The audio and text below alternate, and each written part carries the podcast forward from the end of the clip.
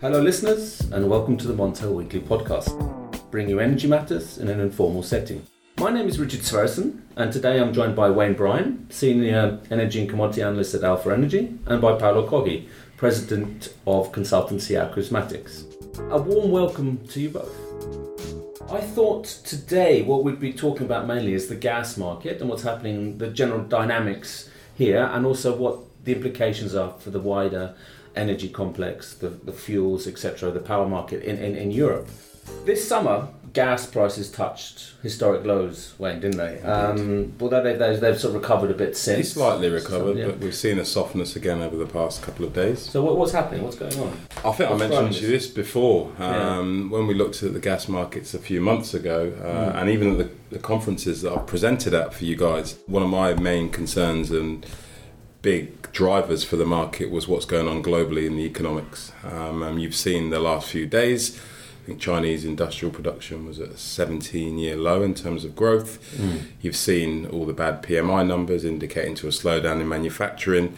Mm. Uh, yesterday, you saw the US and the UK yield curves invert, mm-hmm. which can give a sign that we could see a recession. Mm. So, all these for me, aside from the usual fundamentals, this is something that I've been looking at mm. uh, as a potential, well, I say potential as a downside driver for gas markets. Mm. And we've seen the last couple of days what that downturn and lower growth outlook for global economics has done to mm. carbon. When I left the office earlier, it was 26, I think 80, so mm. three three week low. Crude pushed down to around the 58s again when I left the office earlier. Mm. Uh, coal prices, I saw that the revised price for 2019 API, uh, sorry, 2020 has been revised down by UBS, mm-hmm. uh, and again they're pointing to the changes uh, globally in terms of uh, outlook.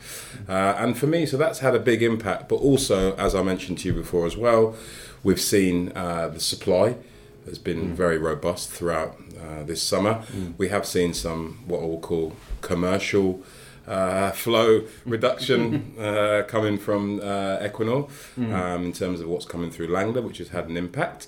But we've That's seen large in the last few days. Last or? well, the last month or last two, month, we've had okay, a few okay, uh, spanners yeah. in the works, right? Yeah. Um, which has helped boost the price, the spot market.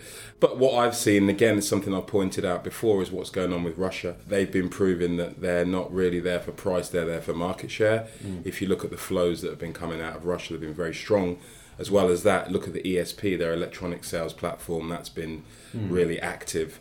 Uh, and I think they just uh, they're going to keep pumping gas regardless. And I've noted in some instances when we've seen fall downs in Langeled, uh, Russia have stepped up and increased volumes. And one of the big things I saw this summer, Nord Stream maintenance occurred. Mm. Mm. Generally, they wouldn't normally reroute, but they rerouted a lot of gas. Uh, I think it was through Malmo, mm. um, and we saw unexpected amounts of volumes coming into Europe.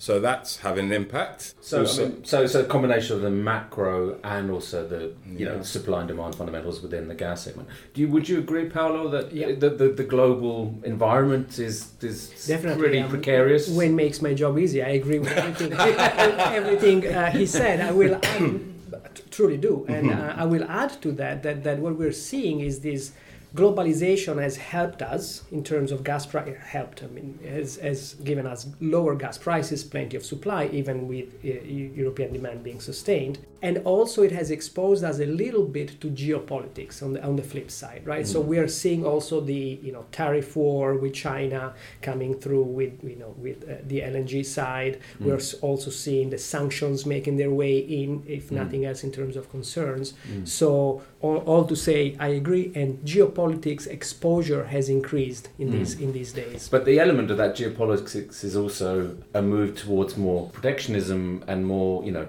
keeping you know breaking down some yeah. of that, that free trade that's existed uh, up yes. until now. And and and to, to elaborate on a point that, that, that Wayne has made is is um, that is the fact that Russians are interested in having their gas flow. Mm-hmm. It is always been the Russian story, right? Yes. And they stand by it, by, and you can see it by observing the flows. Mm-hmm. So these mm-hmm. these uh, sort of you, you, could look at the European Union every year has these sort of winter packages and you know, mm-hmm. concerns with the with the Russian gas mm. flow or not. And well, I think that over the last 15 years at least, even though we have had those, you know, January crises with U- the Ukraine back in, back in the day, right? It was mm. almost like a regular event. Mm. Russians have proven that they're in to extract their gas Mm. and flow it to where the market wants it. Mm. Now, the mo- the modern version of, of this story is also though they are have focused on LNG Yes. and Asia, right? Mm. And uh, if one wanted to be a bit cynical, would one would also add that they are perhaps making the best of climate change, right? Because Mm. the Arctic route Mhm. in summer is you know more open so than it was than it was in the Mm, past. mm.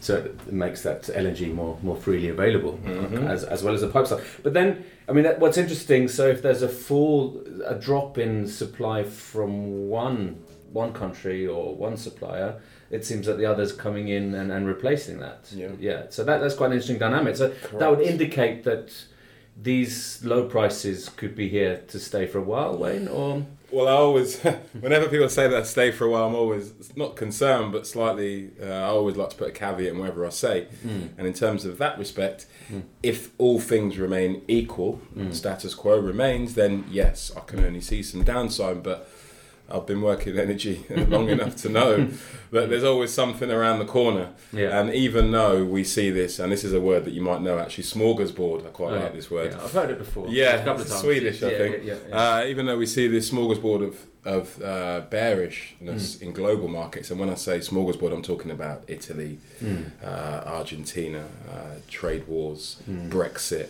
You look at all these concerns around the world uh, building up. Mm. But again, on the on the flip side as well, uh, in terms of there is still some sustained demand, like you said. We did see a, we've seen more increased gas for power demand, but overall, I think if we see things remain equal, I can only see a bit more downside, especially with what's going on economically. Yeah. I don't see there's not much outlook uh, for markets or equities, especially to start Mm. getting a bit bullish again. In, in the near term, Mm. things may change. Trump might put out another tweet today. Yeah, He's yeah, quite good at that. know. He put out a tweet last week Mm. saying that we're going to halt some of the taxes until December. Mm. You saw equities rally, Yeah. oil rallied, carbon rallied, gas and power rallied. So again, he's an influence. So I'm He's still not. price driver. He, he is. So I'm Yeah. still not sure about what. But at the moment, yeah, I'm seeing uh, more downside. Again, we're going to we'll see a test over the next few days because I saw gas for winter was last traded uh, 48. 80 or 90 this morning. Mm. Now, if you look back previously, that was the sort of level where it bounced from. So Mm. I'm interested to see where that goes down. My always, my thought was always that we'll start seeing prices in winter really start to go down once we get into the winter. Okay, but not before. Not No. before, but we will see it down before. But I think we'll really see it when we get into it because we've got we'll have the usual concerns. But let's not forget where gas storage is. Mm. Last year we had uh, so many problems at once. Coal price was hundred dollars. Mm. Uh, oil was around seventy, I believe. Mm. We had concerns around storage, which was at a real low. Mm. LNG, where was it? It wasn't forthcoming, and we still managed to get through the winter. Yeah, yeah. Fast forward 12 months, storages are at 83% uh, apparently today.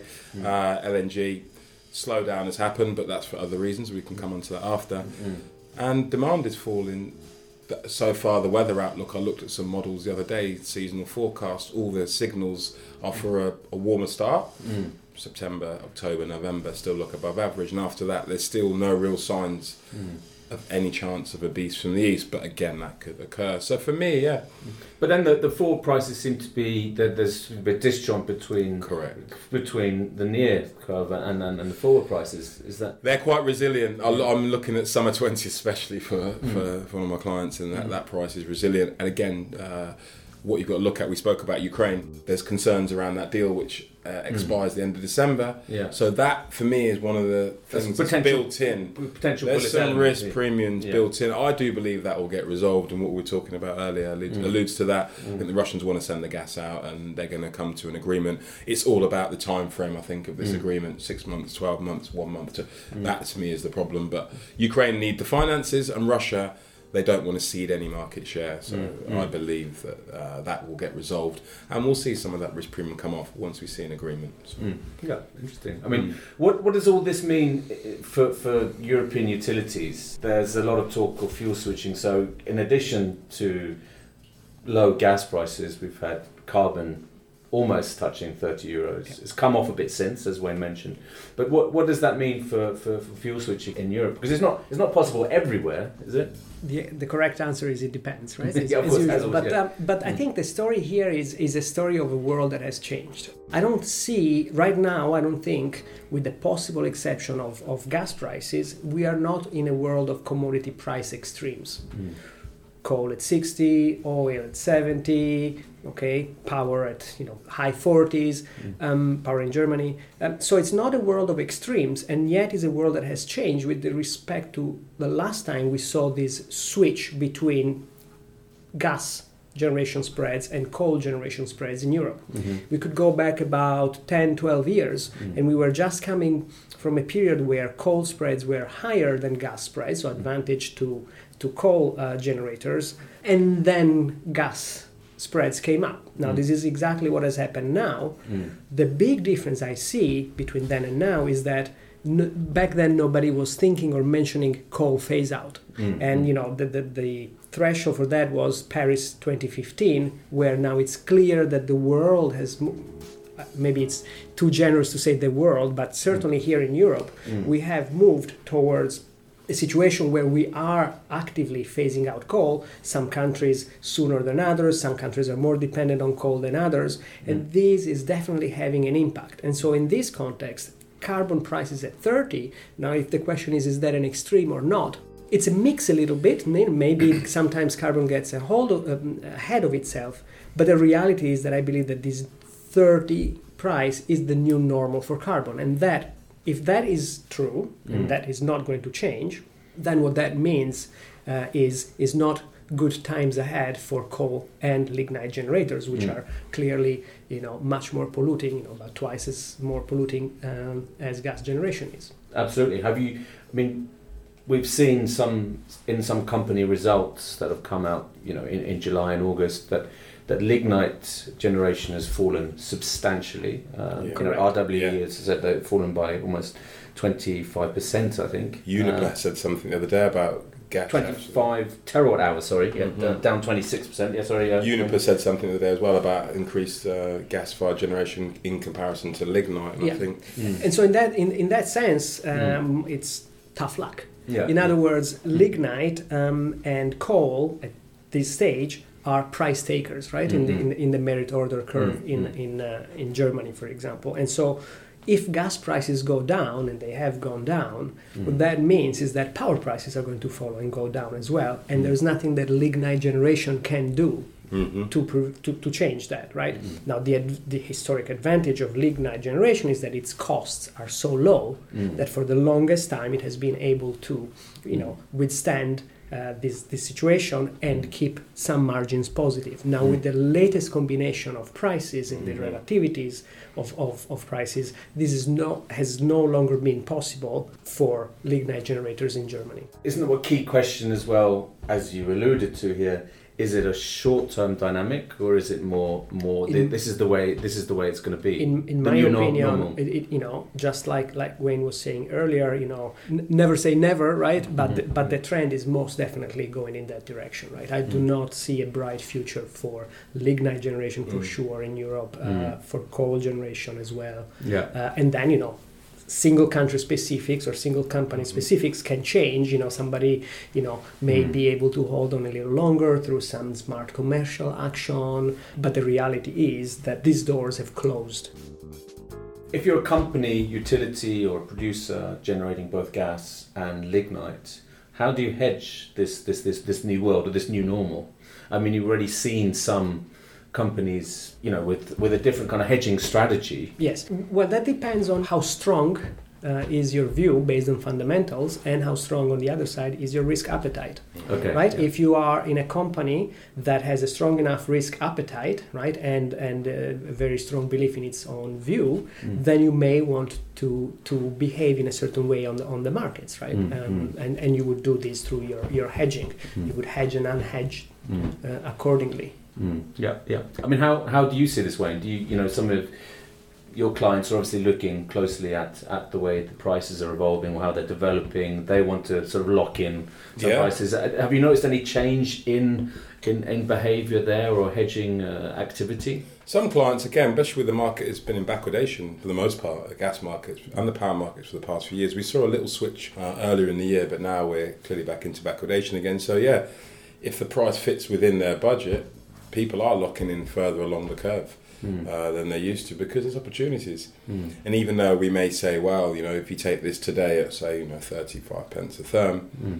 uh, for say 20, 20, 21, we could get close to delivery and it could be you know it could be 25 or 30 however there, again there's always the risk it's higher so companies are now more uh, likely now uh, mm. to hedge out further than we used to see due to the opportunity that's been presented uh, in terms of the backwardation because it's quite a strong visual tool if you look at a chart and see backwardation it's like oh mm. it's like if you said to you can you get your car insurance you know for three years 30% cheaper you'd think that's a great deal mm. so we've seen a lot more of a lot more of that and I think we will see more of that moving forward even on the flip side, clients or anybody on the spot, day ahead, etc., especially this summer, has done very well. Mm. I had a few clients on day ahead products throughout this summer, and mm. the prices have outturned very well uh, mm. as we come to the end of the month and we see how they outturn. So, yeah, definitely an increase in uh, more hedging further down the curve because the opportunities presented. Hmm. It's like if you look at some of the yield curves in fixed income, etc. It's a similar kind of thing. You are locking in those low yeah, prices. Yeah, exactly. Yeah. yeah. But uh, again, Paolo, I mean, how you know we're seeing the switch away from lignite and coal. But can these gas plants can they replace them? I mean, can you know can they run eight thousand hours a year? Um, and the well, question is they then certainly how, can, mm. but it's country. The, the answer is country specific. Mm-hmm. You know, in Germany, mm. you will still need coal and lignite to some extent. You Correct. can't you just don't have enough gas generation, gas fire generation, or mm. a combination of gas fire generation. Let's call it more base load type of generation plus renewables mm. that would allow you to to to completely do away with mm. uh, coal. Uh, another, you know, just to give an example of another country, France, mm. right? Well, gas is not, not a big not a big factor there and uh, we've seen you know nuclear um, generation volumes recover a little bit you know mm. 2019 is ahead of where 2018 was mm. and we've known you know sort of the, the huge peaky part of the nuclear crisis in France is, is behind us mm. so so again country specific mm-hmm. is, is, the, is the answer I completely agree with that yeah it's definitely it's like when I did a presentation for you guys in Spain mm. this year we're talking about coal again that's another example of a country specific different energy mix, etc. And also on the subject of coal, like you said, I agree with you 100%. I said it. I've said it a couple of times now. Uh, the future of coal is bleak for me, mm. and I've had coal traders and analysts uh, not enjoying that statement, but for me, it's a, it's yeah. a true statement. I think the future is are, pretty bleak for yeah, coal. and then and if you're an analyst, you know, mm. uh, you can see the writing on the wall sometimes, yes. and so there there is examples from uh, from, for example, companies that have made certain decisions. One, one that comes to mind is Saipem. Mm-hmm. So Saipem is an Italian company that mm-hmm. builds infrastructure for essentially oil platforms mm-hmm. and these types of infrastructures. And a few years back, they made a choice to actually put their chips on natural gas mm. infrastructure development, and they just were awarded a huge contract, a couple of huge contracts in the last month or so. Mm. One of them having to do with with Yamal, mm. sanctions notwithstanding, right? They've been they've been rewarded by deciding actually to go for gas. Mm. Mm. Okay. Yeah, yeah. So so again, the writing is on the wall, but, but but sometimes mm. these things move very slowly, right? And you have to have the the staying uh, strength or the patience to wait sometimes you know if you are right mm. but ahead of time of your time mm. you might as well not be right yeah mm? yeah yeah it's very true but you also have to be quite nimble dynamic and be able to make those decisions you know yeah. quickly other examples in in the gas and oil sector where you know these big big oil majors are looking to, to, to, to green to green themselves to, mm. Correct. to green their portfolio Correct. how much they can all succeed in that is, a, a, of course, another matter. What I was going to ask you, uh, Wayne, as well, is you mentioned very robust supply, mainly yeah. from Russia, uh, gas supply. This is and also Norway. Do you expect and America and America, of course, from LNG? Yeah. Uh, how how do you see this? Do you see? I mean, Russia's been pumping at record levels the previous two years. Uh, Norway's been around 112, 115 BCM. Uh, do you do you see that piped gas, do you see that continuing in those levels for, for, for 2019 for this year? Definitely. Yeah. Again, I mentioned there's been some uh, commercial flow reductions or interruptions, shall I put it, uh, this year. We've seen a bit more Uh, evidence of that uh, from Equinor, and what the volumes we've seen through Langeled, but Russia's been pretty constant. And, Mm. and I've read some of their recent statements. I think they had they had a conference recently, and they were talking about prospects, and even for this year, they were going to outdo last year in terms of volumes delivered to Europe, Mm. and how they're continuing on this path Mm. uh, of providing Europe the gas it needs and providing the security it needs. Um, so I think in terms of Russia, it will continue. Norway, yes, again, uh, they'll continue pumping Mm. that gas. And again, America might come back into it now because we saw a lot of LNG the first few months of the year. And then when prices dropped to where they were, it became une- uneconomical for them to send them cargoes. Um, but now I saw that, uh, is it the Henry Hub's at three year low? Mm. The summer price was the weakest for 20 years on the Mm. spot this year. Mm. So again, we might see more, uh, some more LNG cargoes from America because they, you can tell they want to participate, not only for for financial reasons, but also I think for political gains. Mm. You look at the Nord Stream. I know we're going to talk about the Nord Stream two and Mm. the potential sanctions on that, and they seem quite intent to disrupt that. Also, as well, you've seen Trump, not only Trump, but some of his advisors. They've been to Europe. They've been involved in conferences talking about LNG Mm. and how they're going to get more LNG to Europe. So I think in terms of supply, we're looking pretty good. And also, I think you're going to see demand from other places start to fall, especially China. Uh, China are moving massively in the way of renewables. Mm. They've got that pipeline now as well coming from Russia Mm. that's going to Mm. start up soon. And also, they're getting a lot more LNG uh, from Australia. Because there's a lot more trains coming online from Australia and that part of the world, yeah, isn't there? So that's yeah. that's adding to this. It's adding. this I mean, we've been talking about this uh, a potential flood of LNG for years, and Years but years. years. But now it's Finally. finally yeah. finally, come Yeah, through. yeah. It's yeah. finally here. We've seen, I've seen a slowdown recently. That's more to do with the low price environment, and also you've seen a bit more enhanced uh, maintenance, and maintenance has been brought forward. But again, the conditions have have uh, laid the foundations for that in terms of what we've seen in China and the Atlantic and Pacific basins last winter, both mild summers, not warm enough to stimulate massive aircon demand. Again, it's for me. Uh, the storage it's like the coal market again the storage levels in both basins are full close to fullness in terms of time of year. Mm. demand isn't there at the moment so we've seen supply ease back a bit. Mm. but there's new installations. Uh, is it freeport corpus christi there's a couple of new installations in america. There's some new startups. Mm. prelude started a floating lng so i think in terms of supply next year will be sort of more of the same Mm. for me Mm. unless again there's some sort of material shift or something happens Mm. which always can Mm. Yep. You touched upon Nord Stream 2 Mm. and the potential for sanctions. How do you view this, Paolo? It ties up to what I was saying a bit earlier about this uh, exposure to uh, th- this globalization driving exposure to geopolitics. I was looking at some numbers Mm. recently in terms, um, I think these are numbers from Oxford Institute of Energy Studies on.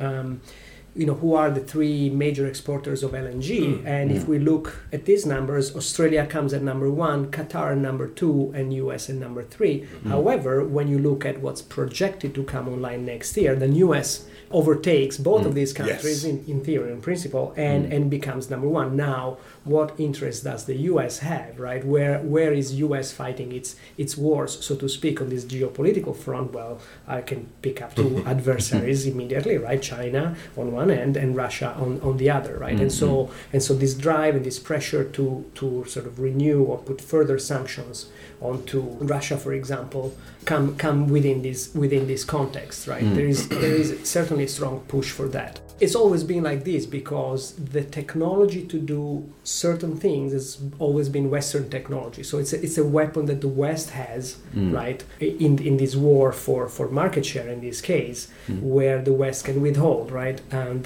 the technology making it more difficult for Russia. But on the other hand, now if you see China coming into this play and China needing and being actually one of the largest importers in recent years of LNG, then then Russians have been hindered by one one side but helped by the other. So Mm. it's going to be very, very. I think next year will be extremely interesting from this point of view. Absolutely. How do you see it panning out, uh, Wayne? This this potential the, the potential sanctions. Well- will Nord Stream come online? You know, will that be added? You know. Well, I spoke about this in, in Dusseldorf. I said at the time that I believe it will still go ahead, and I, put, I put up a slide with several quotes from various people, uh, Mm. some in the European Union uh, energy, and they were saying it's, it's more or less completed in terms of the pipe work. You've got the issue in Denmark, obviously, but Mm.